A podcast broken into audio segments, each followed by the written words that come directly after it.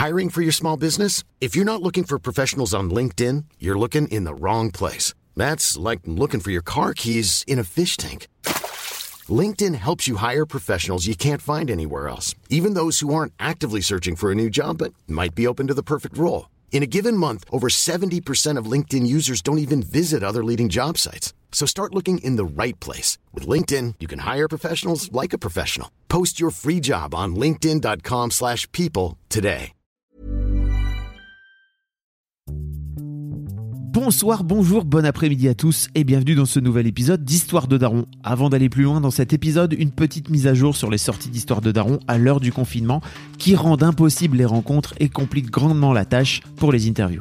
Pour les prochains épisodes, je vais donc réaliser mes entretiens par téléphone. Le son sera moins bon et le téléphone rend les échanges moins fluides, mais je préfère cela à pas d'interview du tout et j'espère que vous aussi. Rendez-vous donc tous les premiers et les troisièmes lundis de chaque mois à 6h du matin pour de nouveaux épisodes d'Histoire de Daron. Pour revenir à notre invité de la semaine, je vous propose aujourd'hui d'écouter l'histoire d'Alexandre. Alexandre, qui est plus connu sur l'internet sous le pseudo de Papa Plume, s'est fait connaître à travers ses prises de position, notamment sur l'allongement du congé paternité. Il nous raconte dans cet épisode comment il a souffert de la courte durée de ce congé prévu par la loi française pour les darons. Seulement 11 petits jours, après quoi il a fallu retourner bosser. Il explique pourquoi un allongement de ce congé paternité pourrait permettre aux jeunes pères de mieux trouver et de prendre leur place auprès de leur nouveau-né. On discute aussi de devenir père au foyer, de la gestion de ses émotions alors qu'il est devenu papa, et bien sûr, actualité oblige, comment se passe le confinement pour eux avec leur fille de 16 mois dans leur appartement parisien de 45 mètres carrés. Un grand merci à Alexandre pour sa confiance, j'espère que cet épisode vous plaira beaucoup. Cette semaine, j'ai besoin de vous. Oui, j'ai besoin de vous. Si vous aimez ce podcast, vous pouvez l'aider de plusieurs façons. Tout d'abord, en lui mettant une bonne note et un chouette commentaire sur l'appli de podcast qui s'appelle Apple Podcast ça l'aidera à monter dans le classement et à gagner en visibilité. Ensuite, abonnez-vous à ce podcast ainsi qu'à mon autre podcast Histoire de succès, vous recevrez directement les épisodes dans votre téléphone. Tous les liens sont dans les notes de ce podcast. Enfin, si vous avez aimé cet épisode en particulier ou le podcast en général, merci d'avance de l'envoyer à un ou une amie, de le partager sur vos réseaux sociaux et plus globalement d'en parler autour de vous. Le bouche à oreille, c'est le meilleur moyen de faire connaître Histoire de Daron. De mon côté, je vous donne rendez-vous tous les premiers et les troisièmes lundis de chaque mois pour un nouvel épisode d'Histoire de Daron. Merci d'avance pour tous vos commentaires, vos bonnes notes et vos bonnes vibes et je vous laisse en compagnie d'Alexandre. Bon, on est avec Alexandre. Salut Alexandre. Salut, salut Fabrice. Bon Alexandre, t'es ma première interview euh, post-confinement, hein, donc euh, bah, bienvenue. Désolé qu'on soit pas face à face, surtout que ça faisait un petit moment qu'on essayait de se capter, tu vois, vraiment comme quoi le destin ne souhaite pas qu'on se parle. le Covid en a décidé autrement. C'est clair. Comment ça se passe toi de ton côté, euh, le, confinement avec, avec la famille? Eh ben écoute, top, on est dans un 45 mètres carrés avec notre petite fille Ambre de 16 mois qui est complètement déchaînée d'avoir ses deux parents rien que pour elle. Ah oui. On ne peut pas sortir, on n'a pas de balcon, pas de terrasse, pas de jardin. Donc, euh, donc je te laisse imaginer, euh, je te laisse imaginer notre quotidien. Alors justement, c'est un peu amusant parce que c'est un peu le, comment dire, l'occasion fait le larron pour toi, j'imagine, parce que notamment moi je voulais t'appeler par rapport à ta situation et au fait que tu avais fait tout un laïus euh, sur le congé paternité et notamment un post que moi j'avais vu sur le fait que tu aurais bien aimé être euh, papa au foyer. Ou alors après je me rends bien compte que je me dis bah écoute voilà une occasion de tester le truc en temps réel après bon j'imagine que le, fait d'être chez soi ça rend un peu l'expérience un peu différente mais euh, bon est-ce que tu peux te présenter euh, avant avant qu'on rentre un peu plus un peu plus loin dans, dans l'interview euh, Alexandre? Ouais, bien sûr. Alors, bah, je m'appelle, je m'appelle Alexandre. Je viens d'avoir 33 ans. J'ai une petite fille, donc qui s'appelle Ambre, qui elle a 16 mois. Euh, j'ai un vrai travail, donc je travaille dans une grosse une grosse société française euh, à l'international et à côté j'ai monté euh, j'ai monté un blog qui s'appelle Papa Plume, donc papaplume.com dans lequel je raconte mes aventures de papa. La question que, avec laquelle je démarre à peu près toutes mes interviews, c'est comment ça s'est concrétisé chez toi l'envie d'avoir un bébé? Ça vient d'où? Alors, l'envie d'avoir un bébé, c'est drôle. Euh, c'est drôle que tu me poses cette question. En fait, je, je, je suis en train d'écrire un bouquin là avec euh, avec Larousse sur ma sur ma vie de papa. Et j'aborde cette question là-dedans. Et en fait, du coup, ça m'a, j'ai déjà un petit peu, un petit peu réfléchi. Ok. Et en fait, ça, bon, déjà, ça n'a pas été brutal, tu vois. Il y a peut-être des gens qui ont soudainement une sorte de prise de conscience, euh, je sais pas, en, en voyant, en voyant quelque chose. Moi, c'est un processus qui s'est fait euh, lentement sur euh, peut-être entre six mois et un an. Euh, tu vois, jusqu'à mes 28 ans, j'étais pas, j'étais pas du tout prêt parce que j'étais encore en optique sortir, sortir avec mes potes, tu vois, profiter un maximum de ma jeunesse, voyager, enfin être libre. Et puis, et puis, comme avec ma, avec ma copine, puis qui est devenue ma femme, ça faisait quand même un moment qu'on était ensemble. Bah, si tu veux, le, les choses évoluent, tes, tes besoins évoluent, évoluent lentement. Et puis, euh, puis on est parti en voyage de noces. Euh, on a fait un petit tour du monde en, six semaines. Euh, c'était en 2000, 2017. Et, et, en fait, dans l'avion, j'ai j'ai vu un papa avec sa avec sa petite fille. La petite devait avoir, je sais pas, 2-3 ans, et du coup, il devait, il devait tout le temps s'occuper d'elle, faire des allers-retours dans les couloirs. Et puis, je sais pas, il y a, je me suis mis à, réfléchir, à penser, à mettre à la place de ce papa, à me dire, à la fois le pauvre, il a pas une minute à lui, il peut pas se regarder son petit film. Puis à la fois, il y avait quelque chose d'assez charmant, en fait, dans, dans, dans ce qu'il faisait. Et, euh, et puis lentement comme ça, après, même pendant le voyage de noces, donc on, a fait le Pérou et puis, euh, puis la Polynésie, on a eu cette chance de pouvoir faire un voyage magnifique. Euh, c'était avant, c'était c'était dans l'ancien temps, tu sais, on pouvait sortir. C'était dans l'ancien temps. Quoi qu'on a quand même fait Oman euh, là récemment avec mes parents pendant 10 jours, ça s'est super bien passé. Ok. Donc tu, tu peux continuer à voyager avec un bébé. Bon, nous on était avec mes parents, donc. Ah non, je parlais, je parlais par rapport au confinement, pardon. Euh, oui, par rapport au confinement, ça c'est sûr que c'était le temps d'avant. Oui. et du coup, du coup, pendant tout le voyage, si tu veux, je me suis, je me suis mis à regarder autour de moi et puis à voir comme ça des, des jeunes papas avec euh, avec des petits enfants et puis je je, je sais pas, euh, lentement comme ça, a, a, mûri, a grandi en moi le, le cette, cette envie nouvelle. Et puis, euh, et puis voilà, de fil en aiguille, on s'est dit bah vas-y, pourquoi pas, on, on essaye. Et, euh, et, bon, on a eu, Marianne a eu deux fausses couches. Donc si tu veux, ça a été un peu, ça a été, ça a été super compliqué pendant quelques mois parce que tu te, quand la fausse couche c'est vraiment très tôt. Si tu veux, tu, tu as le temps de t'en remettre euh, plus ou moins facilement, mais plus plus plus ça dure longtemps. Enfin, plus le, le bébé reste longtemps dans son ventre et plus, et puis, hop, tu vois, la déception, elle est, elle est quand même très très forte. Tu veux en parler un peu plus longuement? Le, le, la, la, deuxième fausse couche, ça a été la plus compliquée parce que euh, en plus c'était pendant les périodes de Noël.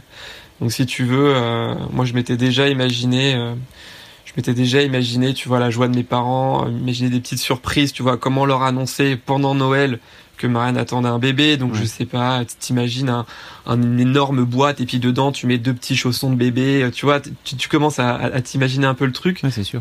Euh, et puis plus le temps passe, plus finalement ça, se concrétise. Tu te dis waouh, en fait ça, prend, ça prend. Et puis en fait non, le taux de, HCG finalement euh, est, a, a, chuté alors qu'il grimpait.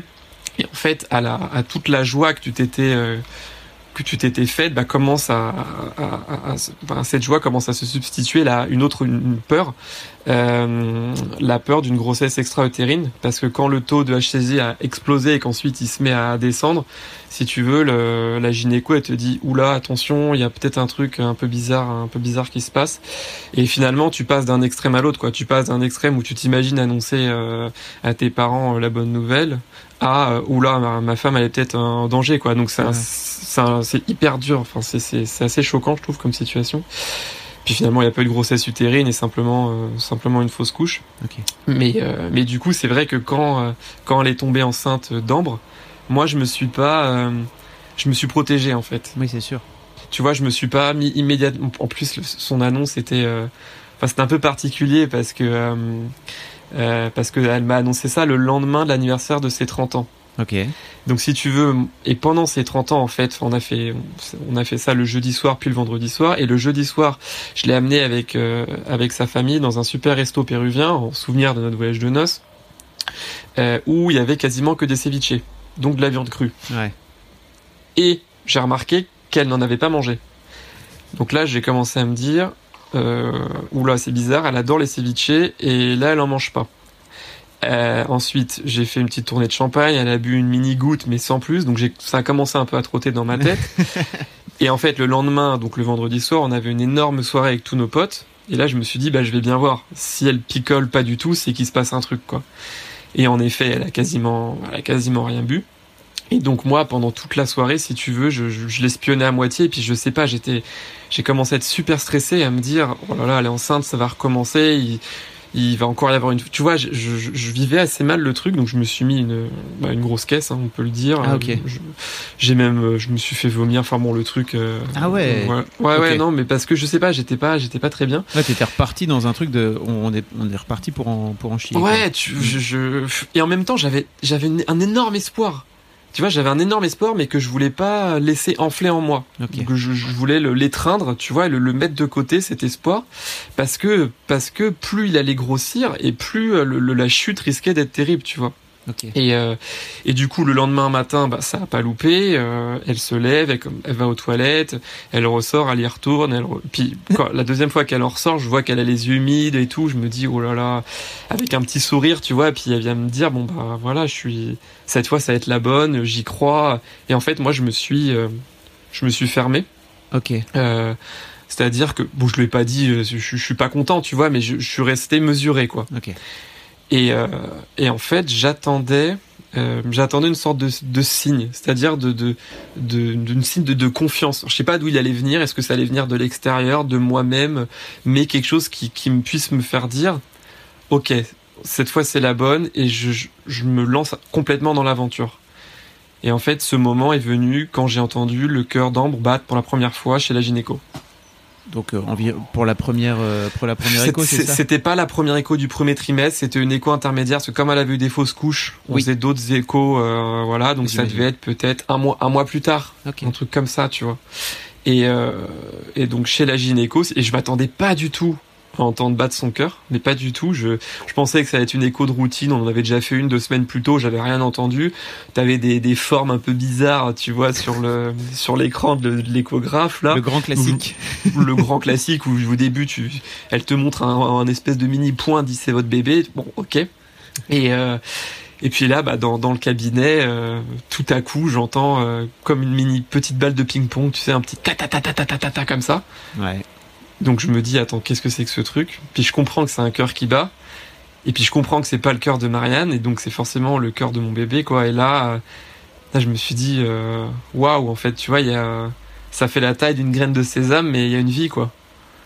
Et en fait, là, je sais pas, j'ai pris conscience finalement que qu'il y avait un truc absolument incroyable qui se passait et j'ai pris conscience et confiance.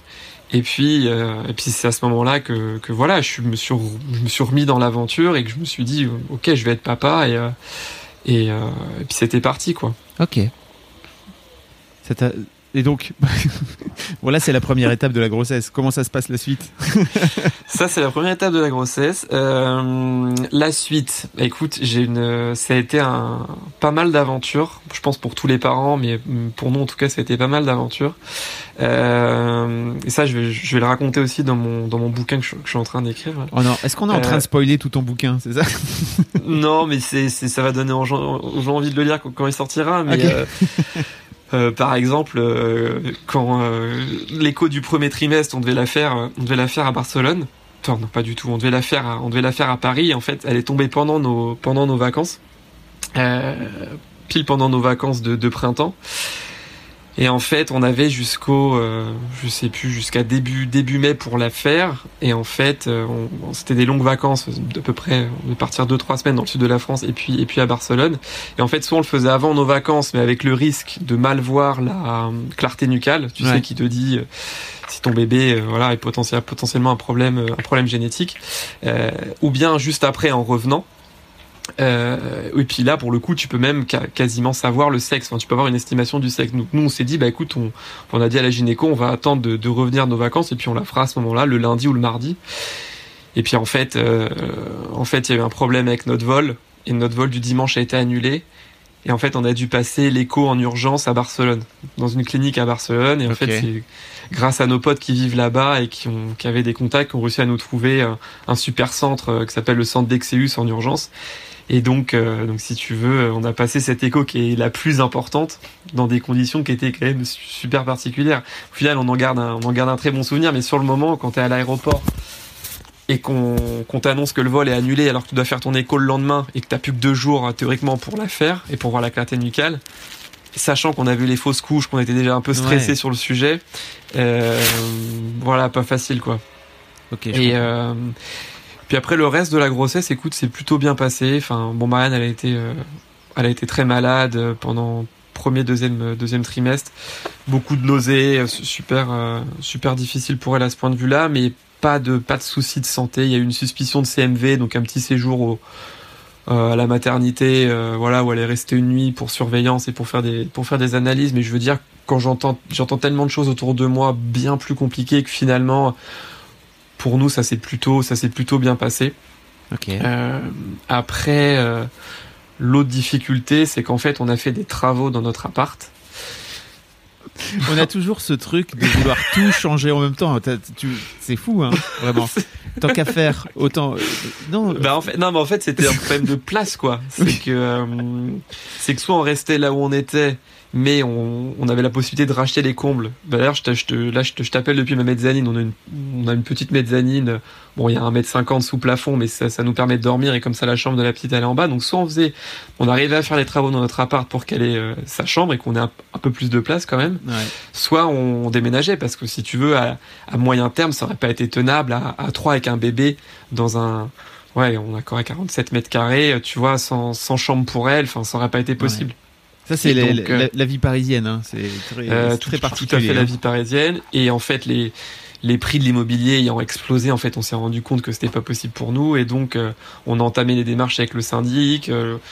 c'était super long parce que le syndic a mal fait son travail, eu des erreurs, il a fallu refaire. Ensuite, t'as les faut avoir les autorisations auprès de la mairie. Après, faut trouver l'entrepreneur. Nous, notre entrepreneur, euh, bon, au début, j'avais confiance, puis ça s'est avéré être une cata. Donc, si tu veux, les travaux qu'on espérait commencer en mars, ils ont commencé euh, mi-août.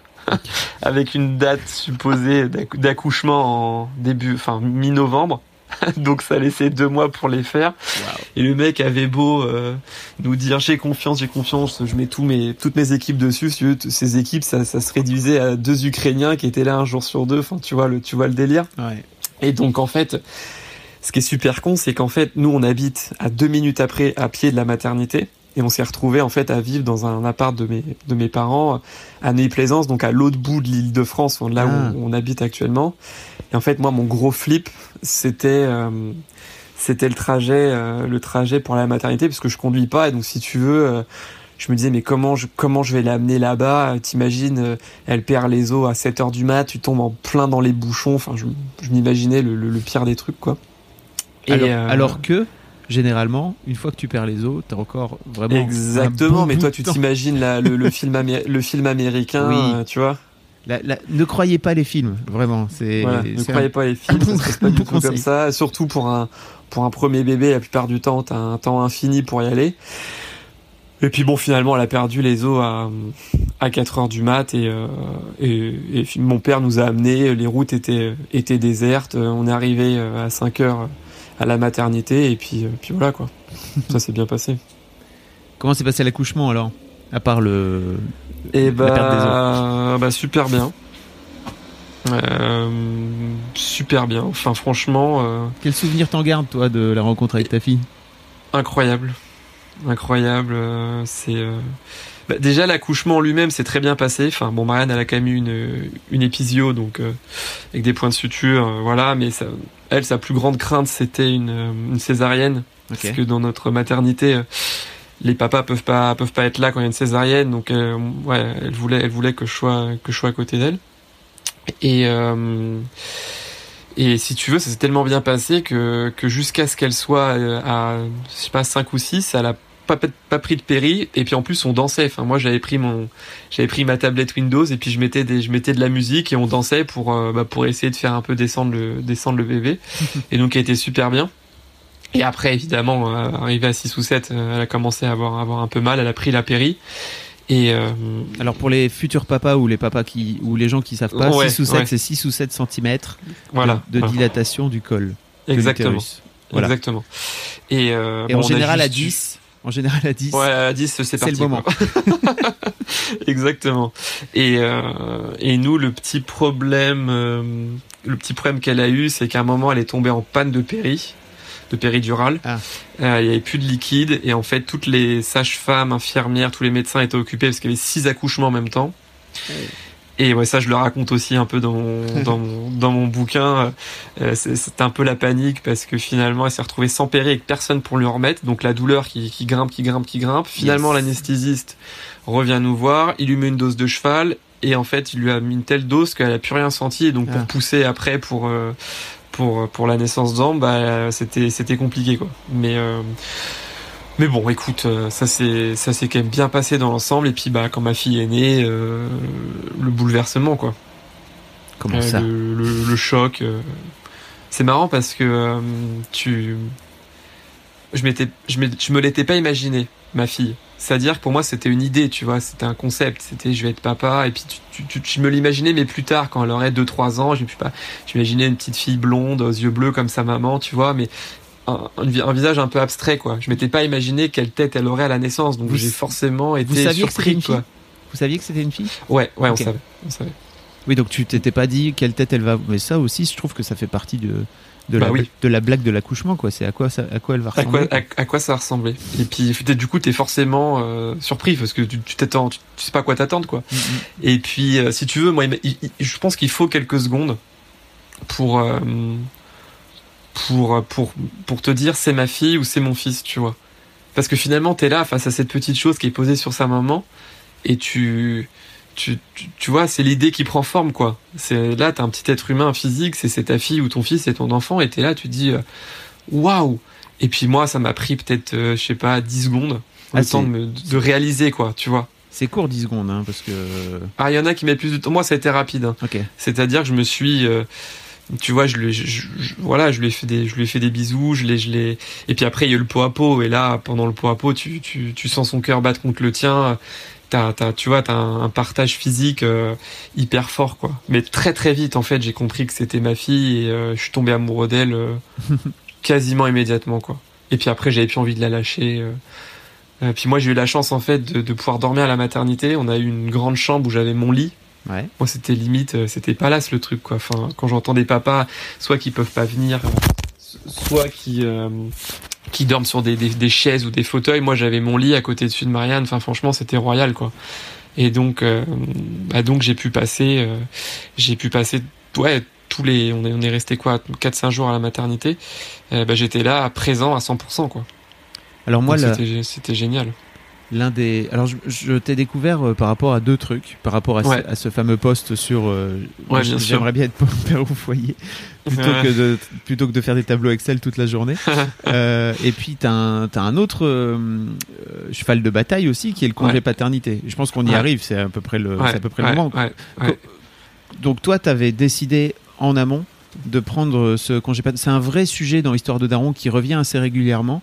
Mmh. Euh, et, même pour les, euh, même pour les, les, darons un peu plus vieux, si tu veux, où ils se rendent compte avec leur recul qu'ils ont un peu euh, lâché prise à ce moment-là parce qu'ils ils se disaient soit, ok, en fait, euh, même, même pour les plus impliqués, j'en avais un notamment Jean-Philippe, euh, dont je vous mettrai le lien dans la dans, le, dans le comment dire dans les liens du podcast, dans les notes, euh, qui disait qu'en fait il avait mal calculé parce que lui il s'était dit ok en fait je vais prendre mon congé paternité 15 jours après histoire de pouvoir me dire je vais prendre le relais en fait. Ouais. Et c'était c'était pas un bon calcul. Donc oui, toi de ton côté, aujourd'hui, pour expliquer un petit peu, aujourd'hui on a 11 jours de, de congé, c'est ça? On a 3 jours à la naissance et 11 jours de, de 11 jours consécutifs que tu peux prendre euh, euh, que tu peux prendre dans les euh, je sais plus quelques mois après suivant la naissance. En France, c'est comme ça pour l'instant. OK. Comment on se situe T'as en tête comment on se situe par rapport aux Européens?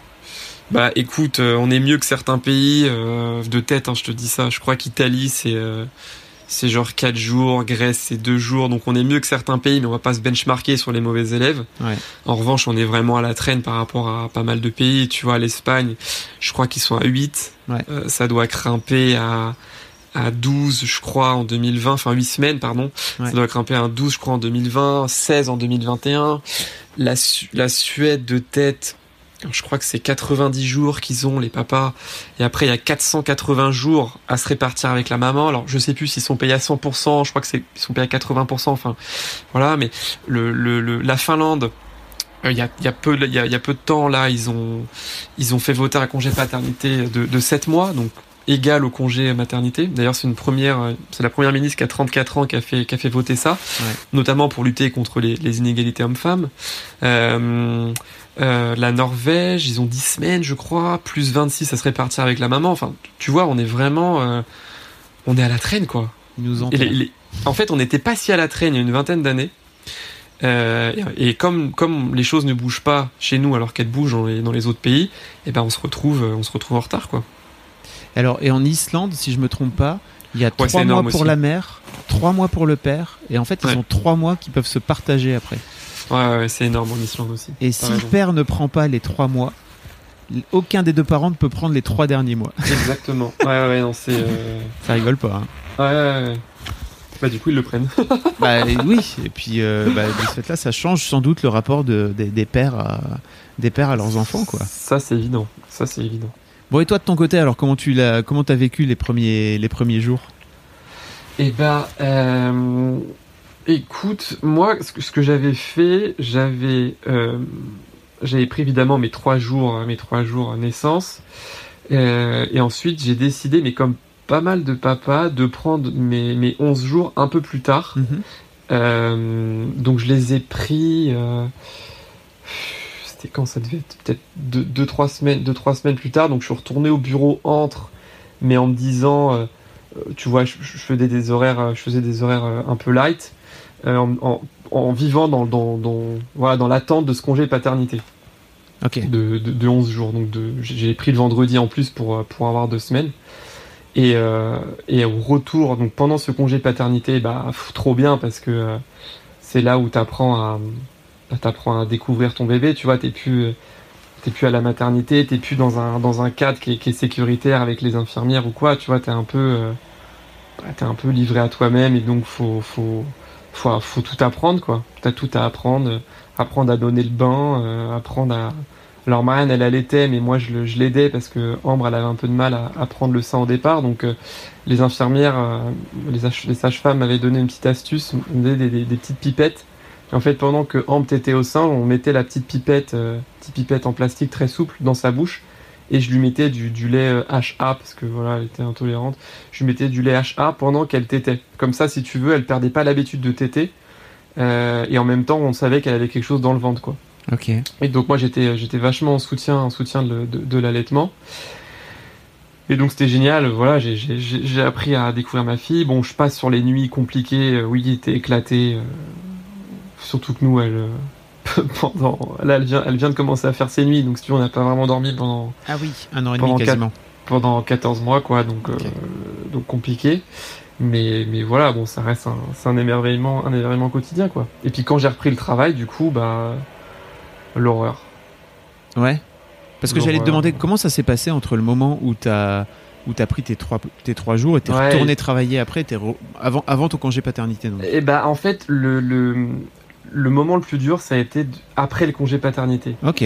Parce que, euh, si tu veux, dans, l'intervalle entre, le, entre les trois jours et puis mes, mes 11 jours de, congé paternité, euh, je faisais des, je, me suis débrouillé pour faire des horaires, des horaires light. Et puis, si tu veux, je m'en occupais beaucoup le matin, je m'en occupais le soir. Et puis, dans la journée, je vivais en me disant, écoute, là, dans deux semaines, t'as ton congé.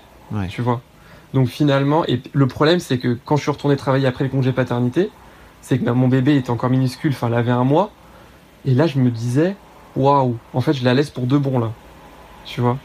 J'ai plus j'avais plus cette euh, cet horizon de me dire euh, je, vais, pouvoir m'en occuper et apprendre à la connaître quoi et en fait euh, j'ai 11 jours c'est pas du tout suffisant pour nouer un, véritable lien avec son bébé et pour pour pour apprendre à faire tout ce qu'il y a à faire quoi c'est pas possible tu vois enfin il faut ça demande plus de temps et puis la maman elle a Bon, moi, elle n'avait pas eu de césarienne, mais elle avait quand même eu une épisio, donc elle était, euh, elle était quand même très, était quand même très fatiguée. Elle pouvait pas, elle pouvait pas tout le temps la porter parce qu'il faut faire gaffe, elle avait des points de suture.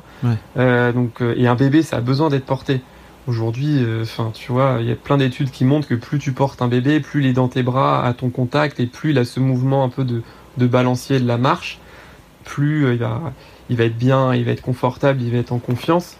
Et donc quand la maman elle est, elle est fatiguée et qu'en plus elle a eu des points de suture et qu'elle peut pas le porter, bah, c'est au papa aussi de, de, prendre le relais. Et donc bah, moi j'étais j'étais plus là quoi, fallait que je retourne fallait que je retourne bosser. Et euh, Puis j'imagine que au boulot, t'étais pas de cette là, bah non, pas au top quoi. non, t'es pas, t'es pas au top quoi. Et euh, ouais, donc il faut, pour moi, c'est hyper important qu'il y ait un temps plus long accordé, euh, accor- accordé au papa pour lui laisser le temps, voilà, de, de, de faire connaissance avec euh, avec son bébé, de, de. Alors il y a une expression que j'aime pas, c'est de dire d'être au soutien de la maman. Non, t'es pas au soutien de la maman, c'est que t'es, tu vois, t'es là à part entière, t'es un bloc Oui, hyper important. T'es un parent en tant que tel quoi. Ouais, t'es un parent en tant que tel, t'es pas là pour, euh, pour aider la maman, t'es là pour, euh, pour aider tout court en fait, tu vois, pour, pour apporter ta, ta pierre à l'édifice. Et en fait, il y a des études qui prouvent que plus le, plus le papa reste longtemps euh, après la naissance avec son, bébé, plus il y a un équilibre des tâches au sein du foyer qui se fait à long terme. Et donc finalement, ça participe aussi, tu vois, de tout le débat sur les, sur l'égalité homme-femme. Euh, il est évident que si c'est la maman qui pendant 3-4 mois s'occupe à 80% du bébé et de la maison parce que le papa est au boulot, quand elle-même va reprendre, elle va continuer à assumer une plus grande part du travail. Et euh, du coup, si tu permets au papa de rester euh, plusieurs semaines euh, à la maison après la naissance, les habitudes vont, s'enraciner sainement dans le foyer. Et donc à long terme, ça fera une société qui est plus égalitaire, plus juste, plus équilibrée. Et puis au-delà de ça, tu vois, en fait, il était aussi prouvé que quand le papa s'occupe de son bébé, il sécrète de l'ocytocine. Euh, L'ocytocine, c'est un peu l'hormone du bonheur, euh, tu vois, que, que la maman sécrète pendant, le- pendant la grossesse, puis pendant l'accouchement, et après, euh, quand elle s'en occupe, on va dire que c'est ce qui lui permet un peu de, de survivre, parce qu'elle n'a pas de sommeil, parce que elle a eu l'accouchement, parce qu'elle a des douleurs, voilà, c'est un peu ce qui, l'hormone qui lui permet, qui lui permet de surmonter tout ça. Bah là, aujourd'hui, il est prouvé que le papa sécrète cette même hormone. Donc ça le rend plus heureux. Le bébé, il est éveillé par la présence paternelle. Donc si tu veux, t'es, toute la famille qui, qui se sent mieux. La maman, elle est moins fatiguée parce qu'il y a le papa qui est là et qui, qui, qui, apporte sa pierre à l'édifice. Donc si tu veux, ça bénéficie à tout le monde, quoi. 11 jours, c'est aberrant. Comment vous avez fait vous pour euh, trouver vo- votre place chacun au sein de votre couple? Écoute, ça c'est... Ça s'est fait naturellement? Ouais, ça s'est fait assez, euh, assez naturellement. En fait, il y a un truc qui cristallise, je trouve assez bien le, le, le sujet, c'est les nuits. Tu vois, c'est un bon, euh, une bonne lentille d'analyse, euh, une bonne loupe. C'est-à-dire que si tu arrives à régler le problème des nuits, qui fait quoi, en général, le- reste, ça roule plus ou moins bien, quoi.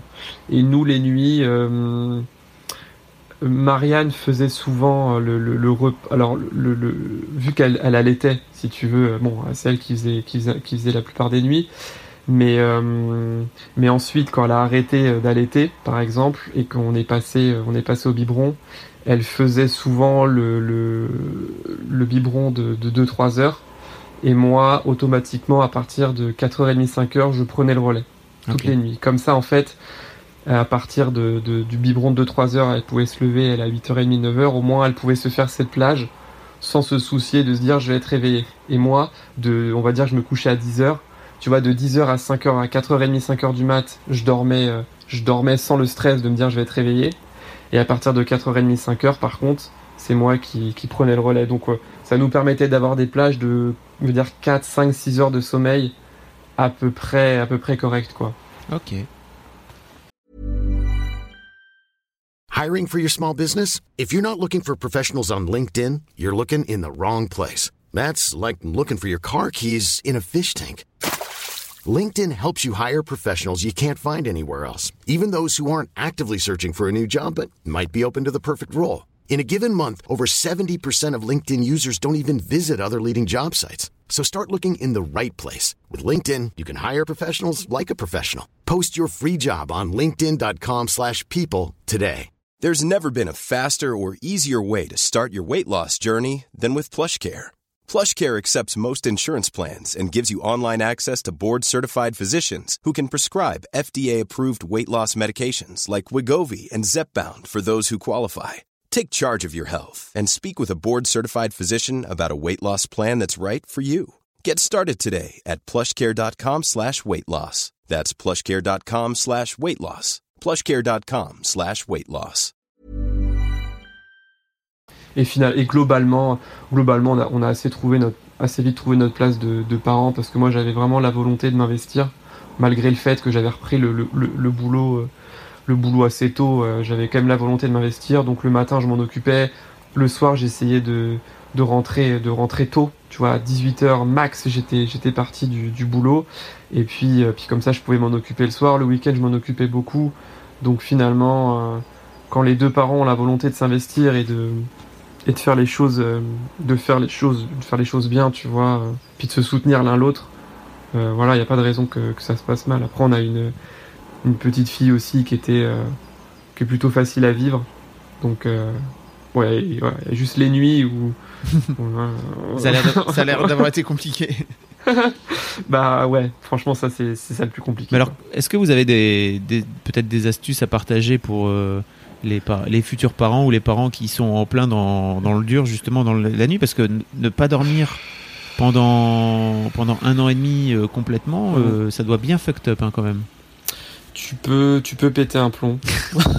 ouais, bah ouais tu peux, tu peux péter un plomb. Donc je te dis, notre technique, euh, c'est ce qui nous a permis de survivre. C'est-à-dire euh, de, pas, de, pas faire les, de pas faire. Alors, quand Marianne était vraiment épuisée, j'assurais le biberon aussi de, de 3 heures. Ouais. Euh, parce que voilà, fallait pour lui accorder des, des nuits complètes. Mais je pense qu'il y, y, a deux méthodes. C'est soit soit vous faites une nuit sur deux. En fait, ce qui est, ce qui est, ce qui est terrible, c'est quand tu peux jamais te faire 4-5 heures de sommeil d'affilée que toutes les 2-3 heures, t'es réveillé et que ça te coupe dans tes cycles de sommeil. Donc soit tu te dis, tu fais une nuit sur deux pour avoir au moins une nuit complète. Euh, voilà. Soit comme nous, euh, moi je suis plutôt du, du, matin et elle du soir, donc finalement moi je me couchais à 9h30, 10h et euh, jusqu'à jusqu'à 4-5 heures ça me faisait quand même une bonne nuit. Et, et puis ensuite moi le matin j'arrivais à me lever et puis à prendre le relais. Et Marianne du coup si elle faisait un biberon je sais pas à 2-3 heures, après, elle pouvait se lever à 9h. Tu vois, en fait, l'important, je trouve, c'est de d'avoir une organisation qui permette à chacun de pouvoir dormir euh, quelques heures d'affilée. Parce que si t'es vraiment réveillé toutes les 3 heures, tu peux devenir fou. Et il y a un moment où nous, on, est arrivé dans une dans une sorte de confusion. On était tellement fatigué qu'on savait plus qui devait se lever. Moi, je me levais à 2 heures, elle, elle se levait à 5 heures, machin. Et en fait, c'est là où on a été le plus épuisé parce qu'on on était perdu, c'était plus cohérent.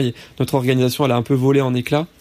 Et euh, et puis, puis c'est à ce moment-là que Ambre a commencé un peu à mieux dormir. Donc, si tu veux, ça, nous a sauvés. Mais il faut, il faut se tenir, il faut avoir une sorte de règle pour que chacun euh, puisse avoir des, des plages de, de sommeil euh, euh, un peu plus longues, quoi. Je pense. Il y a une étude qui montre.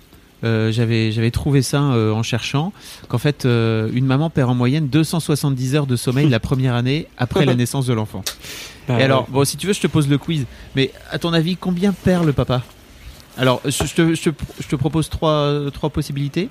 80 euh, heures, 130 heures ou 270 heures également, parce que l'égalité homme-femme, c'est le socle un peu de notre société, quoi, t'imagines? Ouais. Euh, écoute, dans, dans la mesure où Marianne a allaité, je pense qu'elle a quand même moins dormi que moi. Tu vois, je vais, je vais être honnête, donc je dirais euh, la proposition du milieu, là, les 130 heures. Eh bien non, c'est 80. bon, c'est 80 heures. Bon après c'est c'est pour l'ensemble de la société, hein, n'est-ce pas? C'est pas mais. Ouais, donc c'est là où tu vois que bon, ok. C'est là où tu te vois vraiment qu'il y a 190 heures d'écart de sommeil sur toute l'année. C'est énorme. Ça, ça démarre comme ça euh, la différence entre papa et maman dès la première année. Et, sur un truc aussi, j'allais dire futile, mais où on s'en on, rend pas vraiment compte en fait avant de avant de le vivre. ouais, bah après c'est facile pour le papa de, de faire genre oui. Euh, euh, moi, j'entends pas quand il pleure parce que je suis un homme. Tu vois, des raisons un peu physiologiques, mais, mais foireuses. Hein. c'est mytho, enfin c'est faux. Le, papa, il entend aussi bien, euh, a priori aussi bien que la maman. Et, euh, et non, c'est c'est super important d'être d'être au, au, soutien parce que la maman, elle peut pas, elle peut pas gérer ça toute seule. Enfin, tu vois, il y a un moment, elle va péter un plomb. c'est pas possible, quoi. Donc je voudrais revenir aussi sur ton fameux poste là sur euh, je voudrais devenir papa au foyer. Qu'est-ce qui t'a qu'est-ce qui t'a donné je, mettrai tous les liens si vous voulez aller lire euh, chers auditeurs et chères auditrices euh, dans les dans les notes de, de cet épisode. Qu'est-ce qui t'a donné envie de d'écrire ce poste Écoute, je pense déjà le fait d'avoir un congé d'avoir eu un congé paternité trop court, ça a joué. C'est-à-dire qu'en fait, j'avais envie de passer du, temps avec ma fille. Donc ça, c'est la première chose. Et la deuxième, euh, c'est euh, que j'avais... En fait, c'est tellement merveilleux de voir un enfant grandir. Tu tous les jours, il se passe des trucs. Euh, elle apprend. Alors là, aujourd'hui, par exemple, je lui ai demandé de me montrer euh, le rhinocéros. Bah, elle m'a apporté un rhinocéros. tu vois. Enfin, je veux dire, c'est con. C'est con, mais en fait, tous les jours, c'est une source de, une source de découverte, d'émerveillement. Et en fait, je me disais, putain, en étant, en étant au boulot, je suis en train de louper euh, des trucs qui sont, qui, qui, pour un non-parent peuvent paraître futiles, mais pour un parent, ils sont super importants, quoi c'est-à-dire participer, donc à la fois assister à l'éveil et puis participer à l'éveil de ma fille. Et en fait, là, quand, tu confies ton enfant à une assistante maternelle, même si elle est très bien ou que tu la mets à la crèche ou quoi, finalement, c'est que tu confies à d'autres la responsabilité de son éveil. Et moi, j'avais, euh, je rêverais, tu vois, de, faire tout ça moi-même, quoi. Euh, de, de, lui apprendre, alors à l'époque, lui apprendre à marcher, lui apprendre les animaux, puis après, euh, alors tu vois, ça c'est valable évidemment euh, quand elle est toute petite, puisqu'après après elle va à l'école. Mais ces, jeunes années, ces, ces, premiers mois sont tellement importants. C'est là en fait où le cerveau du bébé il évolue le plus. Tu vois, toutes les études le prouvent. C'est sur les premières semaines, les premiers mois, les premières années. C'est là où tout se fait et où beaucoup de choses se jouent. Et bah de confier cette responsabilité gigantesque à d'autres personnes, bah, ça me saoule. Tu vois, j'aurais aimé, euh, j'aimerais bien après, financièrement, on, peut, on peut pas. Mais, euh, mais tu vois, c'est pour ça que je m'efforce en fait de, de, de, tenir des horaires de, boulot qui sont. Et pourtant, j'ai, quand même un poste qui est assez, euh, important. Mais voilà, malgré tout, j'essaye à 18h, je suis parti, je la récupère chez son, son assistante maternelle. J'ai la chance de, de, travailler à côté de là où j'habite, donc à 18h20, je suis rentré. Et, euh, et du coup, au moins, je peux passer du temps avec elle. Tu vois, on lit ensemble, on fait des trucs. Et au moins, avant que, avant qu'elle dorme, j'ai, j'ai, voilà, on a le temps de, de, passer du temps euh, de qualité ensemble, quoi. Et t'as pas, euh, tu vis pas justement une frustration par rapport à ton, à ton job et à ton, ta carrière professionnelle par rapport à ça? Est-ce que le fait de, de te barrer à 18 h te fait pas perdre des opportunités d'une manière ou d'une autre professionnelle? Je m'en fiche. Ok. Non, franchement, je m'en fiche. Euh, je suis, je sais pas si c'est générationnel de, de, penser comme ça ou pas. Mais en tout cas, j'ai l'impression qu'en discutant avec beaucoup de jeunes papas de ma génération, euh, on est, on est un peu tous pareils. Ouais, je, suis, un truc, hein. je suis loin d'être, je suis loin d'être le seul papa à me barrer à 18 h Et pourtant, autour de moi, on est tous à avoir euh, des postes assez importants. Mais même les plus, ceux qui étaient les plus carriéristes des carriéristes, ils ont tous plus ou moins changé leur leur fusil d'épaule et ils ont juste envie de, de passer du temps avec euh, leurs enfants quoi. Donc euh, moi je pense, je crois qu'il se passe un truc euh, dans la société. Waouh, c'est cool. L'époque de Mad Men c'est terminé donc. Ouais, ouais, je... oh, t'en, auras toujours, mais je pense que la, la, grande majorité des papas aujourd'hui, ils ont, ils ont envie d'être là, ils ont envie de s'investir et, et ils ont pas envie de se barrer à 22 heures du boulot et de pas voir leurs enfants, quoi. Et euh, autour de toi, comment vous, enfin vous en, vous en parlez entre entre pères justement? Un peu, ouais. Pourquoi tu ris? euh, bon, parce que euh, c'est pareil, c'est un truc dont je vais parler dans mon bouquin parce que c'est c'est marrant. Tu, je nous décris un peu comme une une sorte de meute de loups solitaires au bureau, tu vois. C'est-à-dire que tu te fais des tu te fais des petits des petites réunions un peu secrètes à la machine à café. On est on a tous les yeux cernés, tu vois. On... Et en même temps, le papa est pudique. Ah, C'est-à-dire que c'est pas euh, et je le vois avec mon blog, tu vois, j'ai euh, j'ai énormément énormément de mamans qui commentent mes posts, qui, mes posts, qui like, qui hésitent pas à afficher publiquement leurs opinions, mais les papas par contre, c'est ils m'écrivent en, privé. Tu vois Et du coup, ils me c'est plus des discussions euh, un peu feutrées, tu vois, où ils osent pas trop se confier et en même temps, ils sont quand même contents de le faire et donc euh, si si ils, ont envie de et c'est pour ça que je pense que ton ce que tu fais toi comme comme démarche elle est géniale tu vois c'est de, de donner la parole finalement à des à des, des hommes qui qui souvent n'osent pas la prendre ou qui sont un peu pudiques ou qui n'ont pas l'espace pour le faire. Et, euh, et pourtant euh, et pourtant ils en ont soit gros sur la patate soit ils ont ils vivent des choses qui sont tellement merveilleuses qu'ils ont quand même envie d'en parler. Mais c'est marrant il y a il y a un truc il y a un truc qui se passe. Et ouais moi mon boulot on, ouais, on se croise dans les couloirs, on, se jette des petits regards, tu vois. On... mais, mais en même temps, tu vois, je trouve que la, la, il n'y a pas un reflet euh, dans les institutions, il n'y a pas un reflet dans les lois, il n'y a pas un reflet dans les, dans la mentalité des entreprises encore de, de, de, de ces changements. Tu vois, c'est plus quelque chose qui se fait un peu en sous-marin, quoi. Mais et, je, je pense que ça va évoluer. C'est pour ça que, le, ouais, je, je, je pense et j'espère. Il y a, pour ça, il y a pour ça que le congé paternité, c'est un, c'est un, une très bonne loupe encore une fois tu vois c'est c'est le jour où on parviendra à changer ça ça voudra dire que voilà il y a une prise de conscience. Euh, il y a une prise de conscience de de, de la société du gouvernement euh, euh, de, de, de ces changements qui sont concrètement en train de en train d'arriver tu vois. Est-ce que tu as la sensation ah oui pardon. Est-ce que tu as la sensation toi d'avoir euh, évolué aussi en termes de, de, gestion de tes émotions parce que tu racontais au tout début du podcast que tu t'étais foutu une murge énorme euh, pour euh, pour éviter de penser à cette fameuse Ouais. euh, grossesse Ouais. potentiellement fausse couche etc etc plutôt que tu aurais pu en, aller en parler à ta femme tu vois. Et je pense que c'est un, un comportement typiquement masculin de se dire oh mon dieu je, je suis un bonhomme. Je vais pas aller donner tout voilà je vais pas aller pleurer non plus hein. je vais plutôt boire de l'alcool est-ce que tu as la sensation que, que la naissance de, de, de ta fille t'a fait évoluer sur ce point-là? Écoute, euh, est-ce que je me... Alors, moi, c'est un peu particulier parce que comme j'ai mon blog, je pense que je me confie quand même Ah oui. euh, beaucoup plus que 99% des hommes, tu vois. Moi, j'hésite pas, euh, j'hésite pas à prendre, à prendre la parole et puis à, à dire, à dire un peu ce que j'ai sur le cœur. Mais, euh, mais c'est marrant parce que, tu vois, je le fais de manière un peu publique, d'écrire, euh, d'écrire sur ma vie de papa, mais je me confie pas tellement à mon entourage, même Ah oui. jamais. Ouais. Je sais pas pourquoi, tu vois, je ça me dérange pas de le. Alors par contre, mes parents, ma femme, tout ça lisent mes posts, donc finalement ils voient ce que j'ai sur le cœur, mais de manière détournée.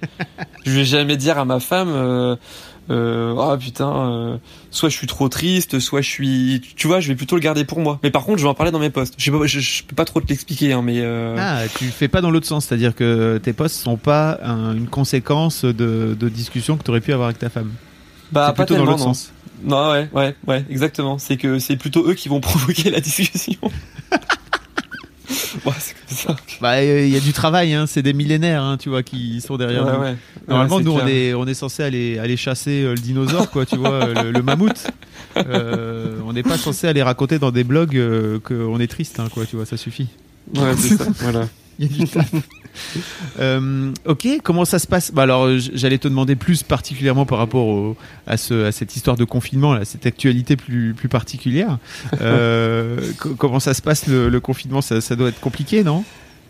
Écoute, euh, c'est marrant parce que j'ai, ça me donne envie d'écrire plein de choses dessus Ouais.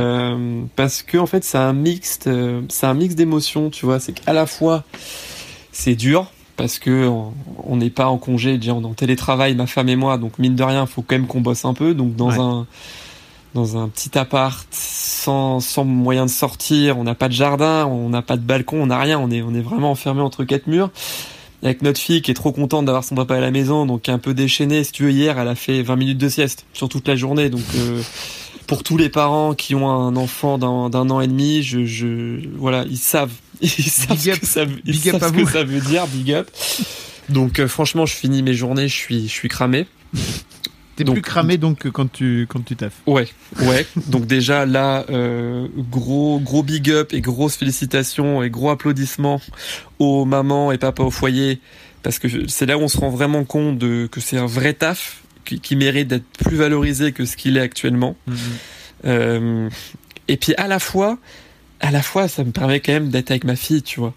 Et finalement, euh, les pauses bisous, c'est quand même plus cool que les pauses café, quoi.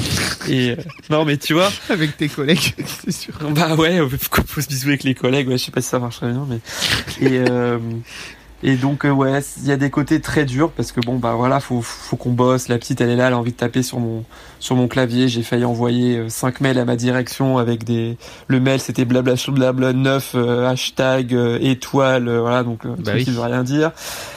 Euh, mais à la fois, parfois, t'es obligé de t'enfermer aux toilettes quand t'as un call, donc euh, bon, voilà, et puis tu peux pas sortir, donc euh, c'est compliqué. Et puis en même temps, Est-ce que euh, t'es aux toilettes présentement? Non, là, je suis sur ma mezzanine. euh, je me suis enfermé sur ma mezzanine. Euh, mais j'aurais pu le faire aux toilettes. hein. Euh, et puis en même temps, le, le, je sais pas. Tu vois, j'ai envie d'écrire un truc sur le, le- la distorsion un peu du temps, le temps qui qui qui est déformé. Tu vois, c'est-à-dire que tu tu je sais pas, tout est différent. Tu vois là, par exemple, je peux descendre, je peux aller lui faire un, je peux aller lui faire un petit câlin. Je, je, je prends plus le temps. Puis je me dis bon bah ce fichier Excel, il est il est pas urgent, je peux bien prendre trois quarts d'heure avec ma fille, tu vois, pour l'occuper un peu, comme ça ma femme pendant ce temps elle travaille. Donc c'est toute une organisation qui est en train, qui est en train de se mettre en place, qui est en train d'évoluer, et puis finalement à la fin de la journée, je suis pas malheureux quoi. Tu vois, je me dis, bah, quand je fais le récap de ce que j'ai fait, bon, j'ai réussi à, bon, j'ai ma productivité a baissé de 70%, mais bon, finalement, est-ce que l'économie française va vraiment s'écrouler si ma productivité baisse de 70% je, je, je sais pas, je suis pas sûr. Et puis, bah, j'ai eu le temps de faire quand même des trucs avec ma fille. On a, on a fait des puzzles, on a, donc tu vois, c'est pas finalement ça t'amène un peu, euh, ça t'amène un peu à réfléchir quoi. Cette grande pause là, là c'est un peu la planète qui se met en pause quoi, qui dit stop les gars. Parce que finalement, tu vois, moi j'appartiens un peu comme toi. On, a, on est une génération qui pendant longtemps n'avons eu aucune contrainte de consommation et de déplacement. Tu voulais t'aller où tu voulais, t'acheter dans, dans, dans, la voilà en fonction de tes moyens financiers bien sûr, mais tu pouvais acheter plus ou moins quand même à peu près à peu près tout ce que tu voulais tu, vois, je veux dire, tu, tu, tu avais envie d'acheter une barre au chocolat, bah tu sortais de chez toi, tu y allais, tu revenais. Mais je veux dire, dans l'histoire de l'humanité, cet état de fait, il est assez récent parce que. Ah bah oui. Euh, non mais t'as eu des épidémies, t'as eu des guerres, t'as eu des. Tu vois, ça fait 50 ans en gros de, depuis la Seconde Guerre mondiale que, cet état de fait il existe. Et puis après, il y a eu le terrorisme. Et puis il y a eu la réflexion, tu vois, sur le, changement climatique. Et, puis là, ce truc-là. Et donc finalement, ça, te fait un peu réfléchir aussi, tu vois, à ton à ton, à ton style de vie, quoi. À te dire, ouais, bah, consommer comme ça non-stop, voyager comme ça non-stop, à un moment, bah voilà, là, tu te fais une grande pause. Toute la planète se met en pause. Est-ce que un nouvel ordre mondial va, va en ressortir où les gens seront un peu moins dans la frénésie du mouvement et de la mobilité et, et de la production et de la consommation J'en sais rien. Mais je pense que ça va quand même nous amener à tous réfléchir un peu, peut-être prendre un peu plus le temps et de prioriser les choses de manière un peu différente, quoi c'est pas faux. Sans doute. Après, je, pense que ça dépend combien de temps on va être confiné, tu vois, parce que je pense que si c'est 15 jours, bon, ce sera pas 15 jours, hein, entendons-nous, mais euh, on enregistre là le vendredi, on est au quatrième ou cinquième jour de confinement, je sais plus exactement, enfin ça dépend des gens, parce qu'il y a des gens qui sont confinés en avance. Euh, et mais en revanche, si euh, c'est un mois et demi, deux mois, trois mois, peut-être mm. même plus, Mm. Ça dépendra mm. de, de, de, la façon dont, le, dont, le, virus se calme. Bah, peut-être, ouais, ça, ça, ça, pourra sans doute euh, changer des trucs. En tout cas, je pense que là, je vois, là, je vois chez les gens déjà la, la, la, façon de, de, gérer ce, ce confinement et ce moment pour soi. Même si tu travailles, ça, ça porte déjà des fruits, quoi. Ouais. C'est intéressant. Ouais, puis j'en profite pour faire passer un message, parce que j'ai écrit un ça m'a révolté. Euh, j'ai mon, mon, petit cousin qui faisait son anniversaire le samedi dernier, et puis euh, juste euh, juste après les, le speech de, euh, du premier ministre. Ouais, non, c'était ah le samedi, c'était celui du premier ministre, c'est celui d'Edouard Philippe. Euh, du coup, fermeture des bars à partir de minuit, machin. Bah, il est, il est plus jeune que moi, il a, il a 27 ans. T'as tous ses potes qui ont commencé à faire des blagues. Euh, non, mais nous, on s'en fout, on sortira quand même. J'ai eu le, le gérant du bar au téléphone, il va ouvrir en, en souterrain jusqu'à 2 heures et tout. Et en fait, je me suis dit, ouais, ils ont pas compris. Et ça m'a énervé, tu vois. Et du coup, après, j'ai écrit un post là-dessus en m'adressant un peu à, la jeunesse, mais c'est pas que la jeunesse, hein, c'est tout le monde, tu vois, en invitant vraiment les gens à rester chez eux, à pas déconner, c'est un truc qui est sérieux, qui, qui, voilà, il faut libérer les, il faut libérer les urgences, il faut libérer les lits, et donc plus on va rester confiné, plus ça, ça va marcher. Donc j'ai écrit un post là-dessus. En une semaine, il a fait 5 millions de vues. Ah parce que ma, ma communauté l'a partagé. Et donc j'en profite pour le redire euh, là, à, travers ce, ce podcast-là, c'est il faut rester chez soi. Les Parisiens, ne vous barrez pas dans vos résidences secondaires. Les jeunes, ne vous regroupez pas pour aller faire du foot ou quoi. C'est super important parce que euh, là, on voit ce qui se passe en Italie.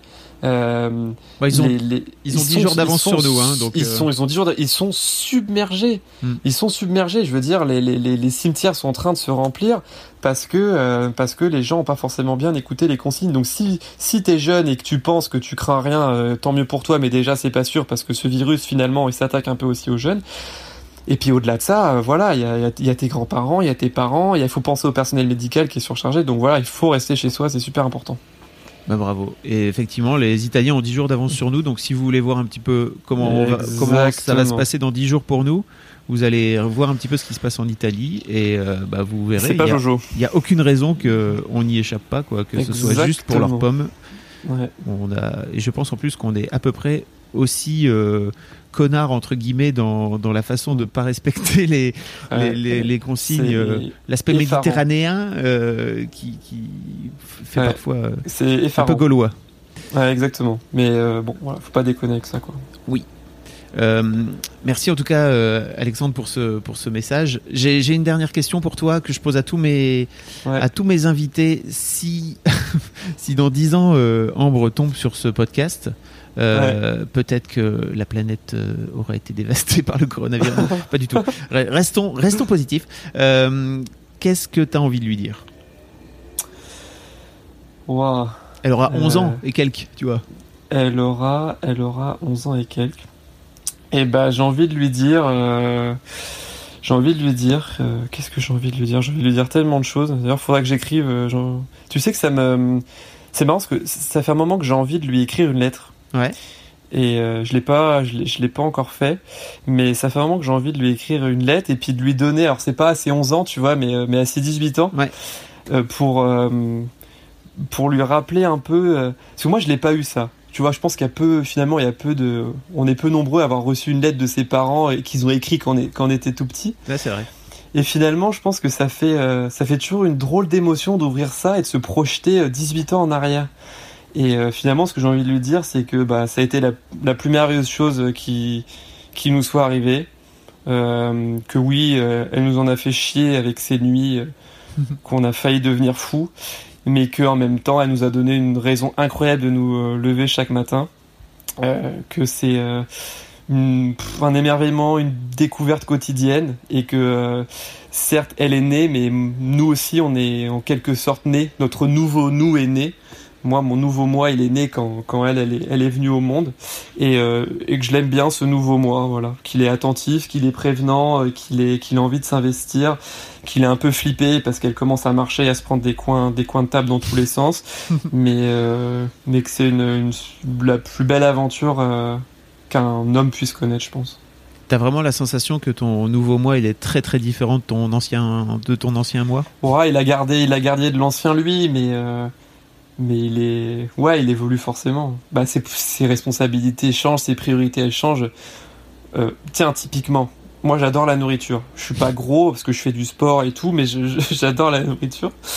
J'ai fait un truc l'autre jour que jamais je me serais imaginé faire et mes parents m'ont regardé en mode ouais t'as vraiment changé. On, est, on se baladait euh, au jardin des plantes, euh, grand galerie de l'évolution là. Puis on se prend, on s'arrête prendre on s'arrête prendre un goûter. Je me prends une gaufre, gaufre au sucre, mon truc, euh, mon petit plaisir euh, mignon. Enfin j'adore, j'adore les gaufres au sucre. Puis ma fille elle fait ah, ah puis elle tend la main. Elle m'a bouffé la gaufre en intégralité. J'en ai pas mangé un morceau. avant, avant pour me piquer ma gaufre, il fallait, euh, fallait se lever tôt, tu vois. Bah là, j'ai, j'ai- je lui ai donné quoi, c'est tout. Donc euh, c'est ça, apprendre à être papa, c'est apprendre à donner sa gaufre. euh. je trouve que c'est un bon. Le un don bon de soi. quoi. Le don de soi et le don de sa gaufre aussi. Ouais, e- e- exactement, ouais. Mais il y a tellement de choses à raconter, tellement d'aventures. C'est pour ça que j'ai écrit que Larousse m'a contacté en mode aussi. Écoute, ton blog il est super. euh, la, la vie d'un papa, c'est des aventures quotidiennes. Et moi, j'écrivais des romans avant. En fait, quand je suis devenu papa, je me suis dit, mais en fait, elle est là la plus belle aventure, tu vois. Pourquoi imaginer des histoires à, à quand, quand tous les jours tu, tu, tu, tu vis limite un- un- des, des choses dignes d'un roman, quoi. Donc, euh, donc voilà, c'est magnifique. Bon, merci beaucoup, Alexandre. Eh ben, je t'en prie. C'était super. Pour retrouver tous tous les, les- les liens d'Alexandre, je vous mettrai dans, dans les notes du podcast. Vous pourrez aller voir euh, le, le blog Papa Plume et puis aussi euh, d'aller te suivre sur tes, sur tes réseaux parce que je pense que tu es assez actif, n'est-ce pas? Ouais. Ouais, ouais, je poste régulièrement sur, euh, sur Instagram et Facebook. Et puis il y a des, des articles que je mets sur Facebook qui sont pas forcément encore sur le blog. Donc c'est un petit. euh, Puis je mets des stories un peu marrantes, notamment, notamment en ce moment sur le, sur le Ah confinement. bah oui, peu- il y a de quoi il y a- faire. hein. Ouais, il y, a- il y a- il y a de quoi faire. Ma fille qui se transforme en petite stagiaire à taper sur, euh, sur un clavier euh, que je lui ai donné parce qu'elle voulait taper sur le mien, donc j'en ai donné un autre. Donc elle tape à côté de moi, elle s'imagine faire des rapports, des trucs.